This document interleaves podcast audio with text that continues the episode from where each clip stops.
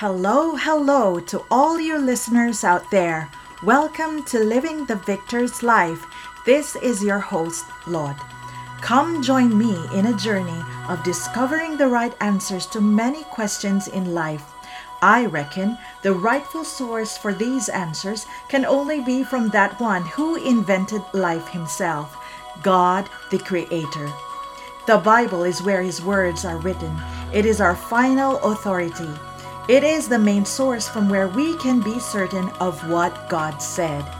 The Bible is the most powerful, life altering tool that the Creator God lovingly handed down to us all these generations.